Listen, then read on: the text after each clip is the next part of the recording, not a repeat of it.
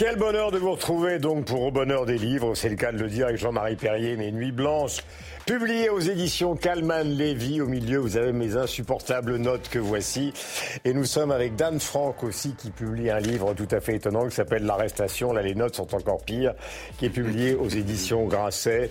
Euh, j'espère que vous allez faire connaissance, j'espère que vous allez être heureux. Et Dan, je vous offre ce petit chef-d'œuvre de Jean-Marie Perrier. Alors, vous savez que Jean-Marie, Dan. Je vais commencer à le lire maintenant. Attendez, attendez. Jean-Marie, vous savez qu'on le caricature comme le photographe de SLC, l'homme qui a fait les photos de toutes les stars de la planète dans les années 60. C'est vrai, mais sa vie, ça a été bien autre chose. Il a fait de la publicité, il a fait du cinéma. Et euh, je voudrais vous expliquer la raison pour laquelle nous avons réuni, car c'est le concept de Bonheur des livres, Dan, euh, Franck et, et Jean-Marie Perrier. A priori, quand vous voyez Jean-Marie, vous vous dites c'est le bonheur, la jet set, les années 60, etc., etc. Mais en même temps, il faut le dire aujourd'hui, c'est devenu la mythologie mondiale. Il suffit de voir l'impact qu'a le dernier disque des Rolling Stones, même s'il n'est pas fantastique. Dan, on a l'impression que c'est quelqu'un d'à peu près la même génération qui publie l'arrestation chez Grasset. Je me dis c'est amusant euh, de les confonder parce que Dan n'écoutait que de la musique classique et il a fait de la tôle, pardonnez-moi l'expression, pour avoir abrité sans le savoir des gens d'action directe. Donc deux personnes pratiquement de la même génération, en tout cas pour les jeunes, qui ont deux destins différents. Je raconte un mot de Dan parce que c'est quand même incroyable. Euh, c'est le fait que vous soyez évidemment tombé sur dénonciation. La dénonciation, c'est la voici, hein, c'est page 60. La flingueuse de l'avenue Truden et Frédéric, pseudo blond blond, juif corps, terroriste d'AD, d'action directe, unité Marcel Reymann et occasionnellement du FLNC. Elle avait un Beretta 765, détail non paru dans la presse. Elle a habité chez Dan Frank, bang, balancé, eh l'écrivain qu'elle connaissait déjà au lycée de Rouel, et chez la mm. maîtresse de Dan Frank qui habite 19 rue du Temple, etc., etc. Je rappelle que vous avez écrit depuis l'âge, c'est votre métier depuis l'âge de 20 ans, vous avez publié une quinzaine de romans. Vous avez oui, plus, plus avec vos trains, plus hmm. euh, les livres que vous avez écrits avec Enki Bilal. Donc ce sont ces deux mondes que nous allons confronter. Premier monde, le vôtre, euh, euh, Jean-Marie. Le texte que vous avez écrit sur Sagan, car il y a des photos, mais ce n'est pas le Jean-Marie Perrier photographe qui est là. je le trouve sublime. Nous y sommes. Et puis un jour, c'est pratiquement vous aujourd'hui. Et puis un jour, on se regarde dans la glace. Vous êtes avec Sagan imaginaire. Et voilà qu'on est vieux. Et c'est alors qu'on se retrouve dans un appartement en face de François Sagan et qu'on ne sait pas quoi dire. On aimerait être plus cultivé, avoir tout lu, alors on se tait. Et puis on comprend qu'on a vécu dans le même siècle, en se croisant sans se connaître vraiment et qu'elle aussi a un parcours et qu'elle se demande peut-être ce qu'elle fait là, assise, devant cet ancien ami photographe qui est venu au monde sans le vouloir. La dame a des silences qui en disent long. C'est magnifique. Ça, c'est très particulier parce que ce sont, c'est, un livre de chronique. Donc, il y a tout ce que j'ai fait de mieux enfin, euh, mhm. depuis cinq ans. C'est un best-of, comme on dit en français. Donc, euh, tous les matins, c'est, euh, je fais ce que je pense que les, les mômes devraient faire. C'est-à-dire, c'est comme si je tenais un journal. Hmm. Hein. je dis tout ce qui me passe par la tête. Et ça peut être des photos de moi ou des photos de quelqu'un d'autre, d'ailleurs, ça m'est égal. Hmm. Mais c'est les photos qui provoquent un souvenir. Parce que moi, je n'ai aucune mémoire. Tout le monde me dit, oh, tu as une mémoire folle du tout. S'il n'y a pas de photos, moi, j'ai tout oublié. Hein. Hmm. Donc, c'est très intéressant parce que si j'avais fait ça, si j'avais fait ce que le, le ministre de l'éducation devrait faire aujourd'hui, c'est-à-dire obliger les mômes à hmm. tenir un journal. Hmm. Hein, le soir, une page, ce qu'ils ont pensé, ce qu'ils ont vu, ça changerait tout, ça serait extraordinaire. Mais c'est quand même un exercice. Mais Jean-Marie, c'est quand même un exercice de relativisme que vous faites parce que les Stones, les Beatles, le, le yéyé, les voyages, Los Angeles. Alors, il y a un moment qui, je, fais un peu le parallèle cette fois-ci avec euh, donc Dan à un moment, vous voulez aller à la Sorbonne. Il veut aller à la Sorbonne pour rencontrer Cohn-Bendit. C'est vraiment le seul gauchiste qu'il a envie d'aller voir et pour prendre des photos. Il arrive, Cohn-Bendit n'est pas là. Que fait-il? Il prend la Ferrari qu'il avait garée à 400 mètres de la Sorbonne et il va rejoindre Brigitte Bardot et une amie avec Gérard Brache, le scénariste de Polanski à Rome. Et donc, le, le 68 de Jean-Marie Perrier, c'est c'est le rêve à Rome. Ah, c'est un rêve absolu. Ouais. Parce qu'on arrive à cet hôtel qui s'appelait l'hôtel des, touristes. Non, l'hôtel, je ne sais plus comment ça n'a plus aucune importance. Non, mais c'était l'hôtel des Français à hmm. Rome. Bon, comme par hasard. L'hôtel de la ville, si L'hôtel de la ville. Vous voyez, je vais Comme par hasard, pendant mai 68, l'hôtel était absolument bourré de mecs qui avaient décidé tout à coup de partir en vacances. Hmm. Tu vois hmm. Et il n'y avait pas de place. Et donc, euh, avec Gérard Brache, il me dit Mais alors, où est-ce qu'on va dormir? J'écoute, j'en sais rien, mais je sais que Bricheton est pas très loin. Bricheton Oui. Oh ben, je la connais depuis toujours. Hein. Elle, est, elle a une maison qu'elle loue, elle attend un film, je l'appelle, elle dit Oh oui, venez, venez. Elle était dans une somptueuse maison. Et, euh, hmm. elle nous a fait des, dîners euh, pieds nus sur le carreau pendant huit jours. Pendant que Dan et moi balancions des pavés. Oui, c'est ça, c'était pas ah exactement la même histoire en fait. Non, c'est hein. négatif. Euh, Jean-Marie, les textes sont nombreux, les photos sont extraordinaires pour celles qui sont les vôtres et pour celles qui ne sont pas les vôtres. Alors, on va prendre quelques exemples D'accord. La chose que vous racontez aujourd'hui qui nous ramène au monde contemporain, c'est qu'aujourd'hui, interviewer Dan Frank, Guillaume Durand, euh, Marion Cotillard, etc. C'est insupportable parce qu'il y a des attachés de presse, des assistants, des coloristes, des gens qui, etc., etc., etc. Il y a Internet et la peur. ils sont tous là en train de vous conseiller. Et là, ils vous racontent une histoire avec les Beatles qui est magnifique. Vous arrivez, tous les photographes volent les Beatles. On est au début des années 60 et vous, vous avez l'idée, vous vous vous mettez sur un fond noir, les gars, vous allumez une cigarette. Oui, c'est-à-dire qu'en fait, comme je, venais de les rencontrer. Donc, une petite Moi, je parlais très, très mal l'anglais en plus. Hein. Donc je voulais qu'ils se souviennent de moi, parce que j'aimais beaucoup leur musique, même mm. si je ne les connaissais pas. Je les avais connus chez Brian Epstein, leur, euh, leur euh, manager. Mm. On a fait deux, trois photos avec la porte rouge, là. Bon. Et puis, ensuite, je me suis dit, il faut que je trouve un moyen. Donc j'ai pris un studio, je les ai alignés, je leur ai donné à chacun un, briquet et une cigarette. Je dis à l'assistante éteint, euh, s'il te plaît. Et dans le noir, je dis, messieurs, allumez vos cigarettes. Mm. Mais le problème, c'est que à l'époque, les photos, on les voyait trois jours plus tard. Donc je ne savais pas du tout. Donc la trouille. Chose. Donc la trouille. Ah bah oui, terrible. Je me dis si j'ai raté mon coup, là, c'est fini. Les je les ai perdus. Et coup de bol, ça avait marché. Mm. Euh, il y a des choses aussi qui concernent les Stones parce que vous parlez de ah, oui, fameux. Beaucoup. Alors évidemment, Jagger arrivant et s'installant tranquillement dans une espèce de gigantesque glace en carton, ça lui pose aucun problème, pas d'attaché de presse, pas de conseil, euh, euh, charmant avec vous, participant à des tournées, euh, vous y allez. Et alors il y a l'histoire de Cocksucker Blues, qui est ce film de Robert Frank, qui est un film ah maudit dans l'histoire du rock and roll, parce que visiblement ça, ça a ressemblé à une gigantesque fête. Oui, j'étais dans cette tournée, moi je me souviens très bien. Vous, ah, vous savez que vous allez nous faire des révélations, parce que les gens, tout le monde cherche à savoir ce qu'il y a dans ce film. Ben mais si, on peut le voir parfois sur Internet. En fait, c'est Mick qui, l'a interdit après, je crois. Parce qu'il avait raison, parce que c'était absolument n'importe quoi. Encore que c'était la tournée de 72, et c'est la première qui était vraiment mhm. organisée. Parce mhm. qu'avant, euh, c'est Altamont et le reste, hein, c'était mhm. le bordel. Mais dans, évidemment, il faut se mettre à la place de ces types. Ils ont un Boeing à l'intérieur, ils peuvent faire absolument ce qu'ils veulent. Pourquoi dites-vous que la scène des amants de Louis Malle avec Jeanne Moreau est la plus belle scène qui puisse évoquer non seulement le cinéma, et Dieu sait que votre père, François Perrier, a été un très grand acteur avec Melville, avec des dizaines d'autres metteurs en scène, mais pourquoi cette scène, pour vous, est, quelque chose comme le sommet du sommet du sommet? Dans Les Amants, il y a la première évocation euh, de l'amour, de, en fait, il y a la première occasion de, la jouissance féminine. avec juste un plan sur une main qui, accroche le, drap. Hmm. Mais vous pouvez savoir, c'était pour moi qui étais vierge comme le canal sous la Manche, c'était un, truc terrible. J'ai été fasciné, ça m'a beaucoup appris d'ailleurs, parce qu'on se souvient, ils sont l'un sur l'autre dans le lit et le type descend et disparaît de l'écran. Hmm. donc, on est censé comprendre. Et là, on voit la main de la, de Jeanne qui fait ça, hop, et qui accroche mhm. les draps. Ben, bon, ça, c'est du cinéma. Dites-moi, euh, comment se fait-il, Jean-Marie, qu'étant un photographe à succès, bande de Philippe Aki, car vous le dites, on ne peut pas être un grand photographe si on n'est pas avec un grand éditeur de presse, des grands journaux, etc. Pourquoi tout d'un coup vous décidez d'arrêter, puis de passer au cinéma, de faire de la publicité? Et Parce que c'est toujours pareil. Parce que tout était ouvert. Non, mais c'est-à-dire que la vérité, c'est qu'au départ, moi, j'étais musicien. C'était ça ma vie. Hmm. C'était de, faire de la musique, de composer, d'écrire. De... Bon.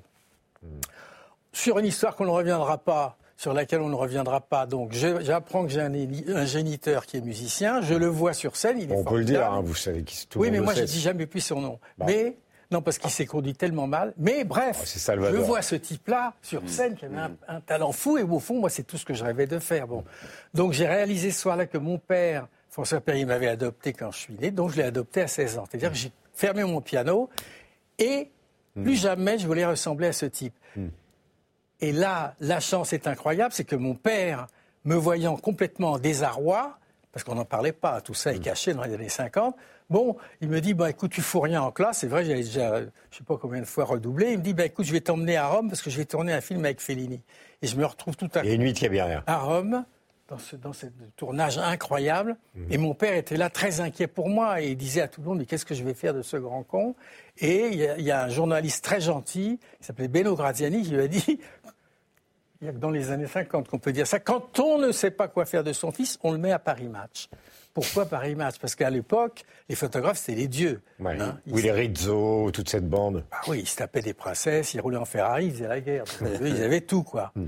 Et donc, il m'a dit, tu vas être photographe Moi, il m'aurait dit plombier, j'étais d'accord. De toute façon, ma vie s'est arrêtée en 56. Donc, à partir de là, j'ai fait tout ce qui me passait par la tête. J'ai changé de vie tous les dix ans, de métier, de film, de fable, de tout.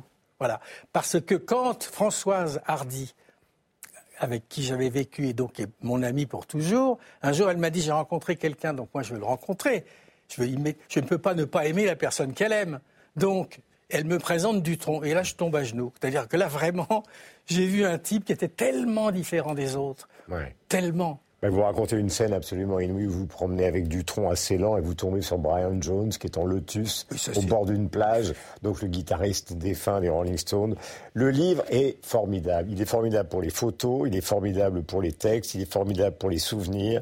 Il est formidable parce qu'il y a par exemple une photo de Robert Evans, le grand producteur du Parrain et de Chinatown, où évidemment euh, Jean-Marie, qui est un frisé et qui n'a pas de mèche, envie tous les types de la Terre qui ont des mèches et qui peuvent séduire les filles à tout point de vue. Mais nous allons revenir, car nous aurons une dernière partie où nous nous retrouverons ensemble avec Jean-Marie pour parler de cet album photo, texte, mais qui est d'abord un album de texte de Jean-Marie Perrier, très réussi aux éditions Calman Lévy.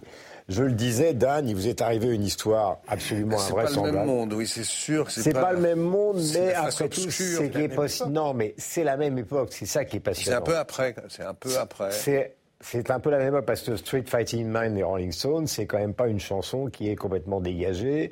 Bob Dylan, c'est pas non plus une musique qui est totalement dégagée. Euh, une partie du rock'n'roll français, Tross, c'était quand même des gauchistes. Enfin, donc vous ne cachez pas euh, que vous êtes sympathisant gauchiste, mais un beau jour chez vous, euh, débarquent les flics. Débarquent les flics, et, et pas n'importe quel flic, une bande de flics qui vous demandent euh, et qui vous pose des questions. Et j'en cite une, par exemple, euh, qui évidemment, à brûle-pourpoint, fait euh, vous surprend.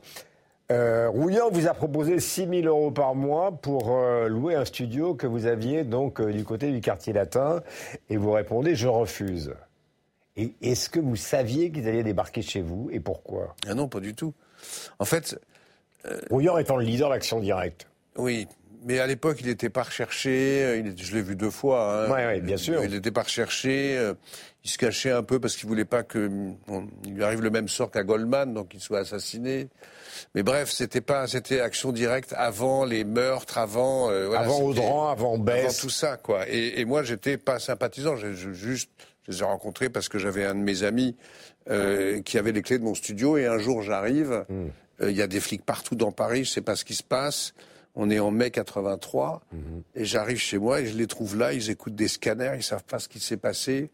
Euh, je les... Ils soulèvent les machines à écrire. Il y en a deux, une ancienne, une moderne. Non, non, ça je parle de, je parle de avant l'arrestation, la raison de l'arrestation. Donc en fait, le, j'arrive chez moi, mais il y a les gens d'Action Directe qui sont là et qui écoutent les scanners, qui savent pas ce qui s'est passé, que je vire et peu après arrive euh, une personne euh, paniquée qui me dit ils sont venus chez moi. Euh, Bon, il y avait eu une fusillade avec euh, deux ou trois deux flics au tapis, un assassinat avenue Truden, avenue Truden. Et puis, euh, peu de temps après, moi je vire la fille aussi, et, les flics, la brigade criminelle reçoit cette lettre anonyme que vous avez lue tout à l'heure.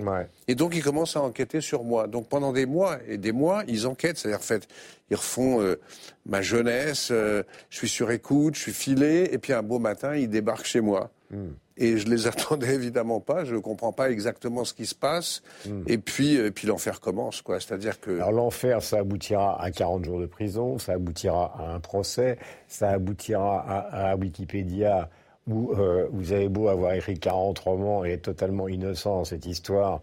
Euh, on continue à raconter ça sur Wikipédia comme si vous étiez une des âmes damnées, ce qui n'est évidemment pas le cas euh, d'Action Directe. Euh, le livre raconte donc l'enquête du début, raconte ce qui s'est passé, c'est-à-dire le procès, le, développement de ce que fut cette période.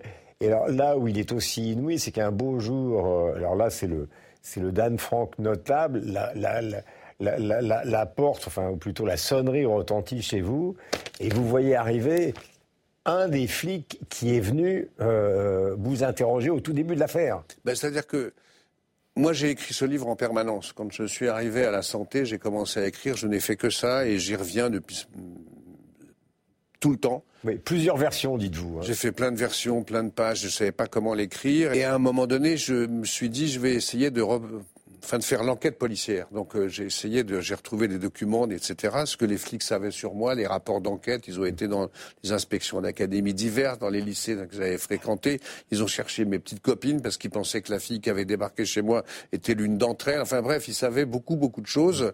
Euh, et je me suis dit, je vais construire le livre comme ça. Et donc j'ai cherché pendant des années et des années le flic qui m'avait arrêté que j'appelle le bordelais dans le livre, et qui, à un moment donné, euh, débarque chez moi. C'est-à-dire que on se parle, il vient chez moi, et je l'interroge, j'enregistre, il y a deux heures d'entretien, c'est moi qui, pour le coup, l'interroge.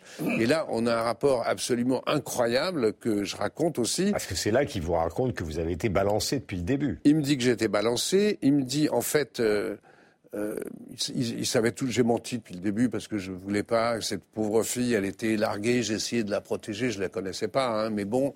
Et, un jour, il vient chez moi et c'est une symbolique parce que toutes les enfin, dans enquêtes, c'était comme ça. Il arrive chez moi. On s'est vu deux trois fois. Il cherche cette fille et puis il arrive avec elle, la photo. Et il me dit est-ce que c'est elle? Et moi, je dis non, c'est pas elle. Hmm. Et il téléphone euh, au quai des Orfèvres. Non, non, il dit que c'est pas elle. Et en fait quand je le revois 40 ans plus tard, il me dit, mais, je lui dis, mais j'ai menti. Il me dit, moi aussi, parce qu'on l'avait arrêté le matin. On savait très bien qui c'était. Et on savait que vous saviez qui il était. Et tout est comme ça. Et les interrogatoires que je raconte comme ça, c'est des parties d'échecs qui sont terriblement compliquées parce que moi, je suis là-dedans, je comprends rien. Euh, je suis pas un militant, je suis pas un voyou, je suis pas un assassin. Donc je suis complètement. Et donc c'est très difficile de jouer avec les interrogatoires, de jouer. On ne sait pas ce qu'ils savent, ils en savent beaucoup. C'est six mois d'enquête, mhm. six mois de filature, six mois d'écoute téléphonique.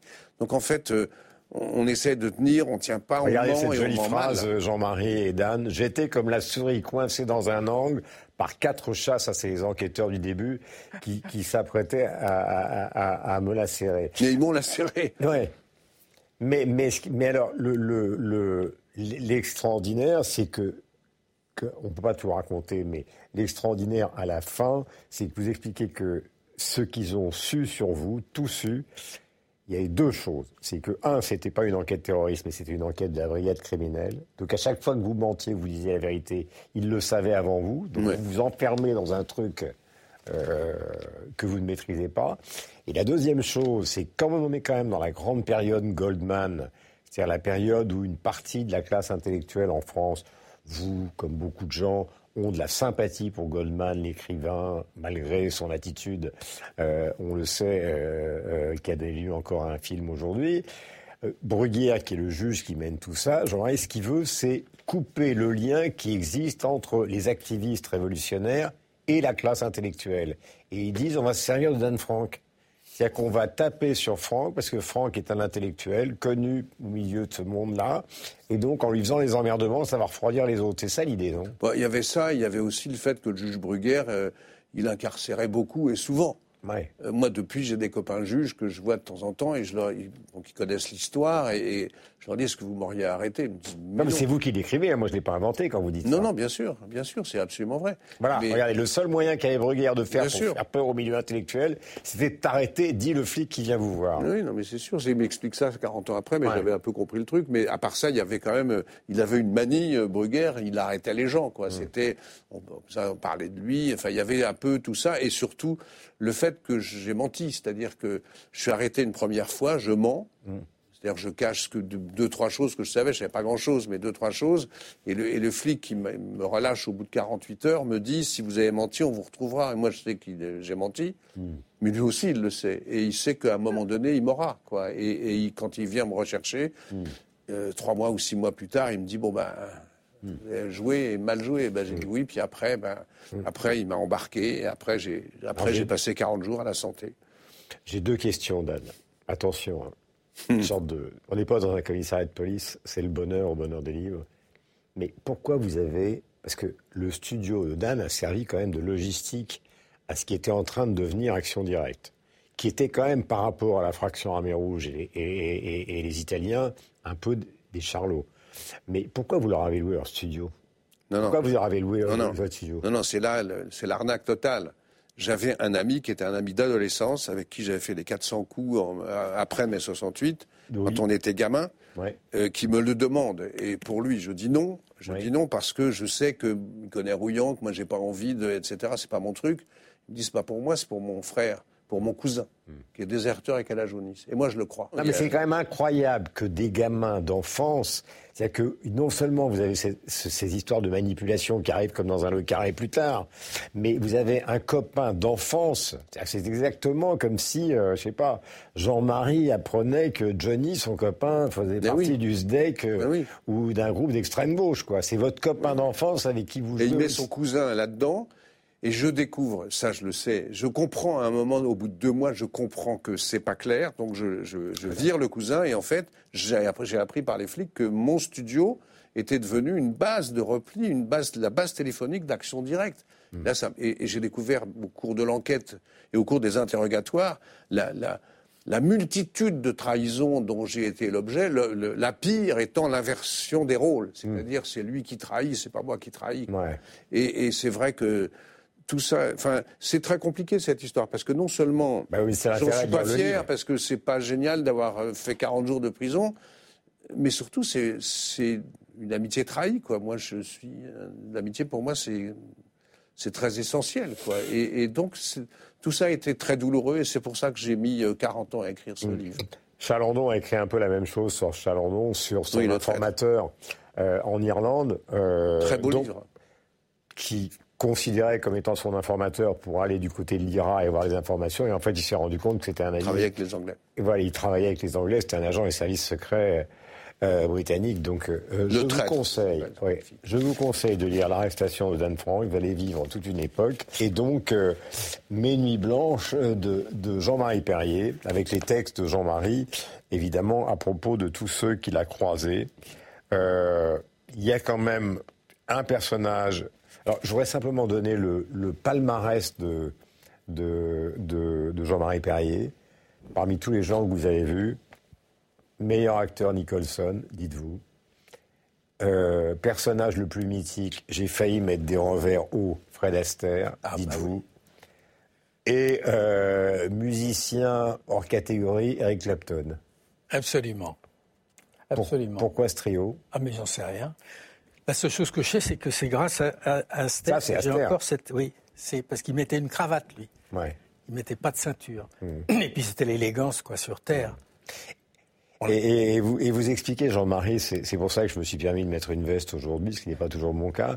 Vous expliquez, vous qui avez connu toute cette génération, qu'il n'y a rien de plus insupportable que tous ceux qui sont, en fond, les, hiérarches de la critique rock qui sont déguisés, alors que vous, vous avez toujours été à la rencontre ah, moi, je de le des stars. Beaton, moi.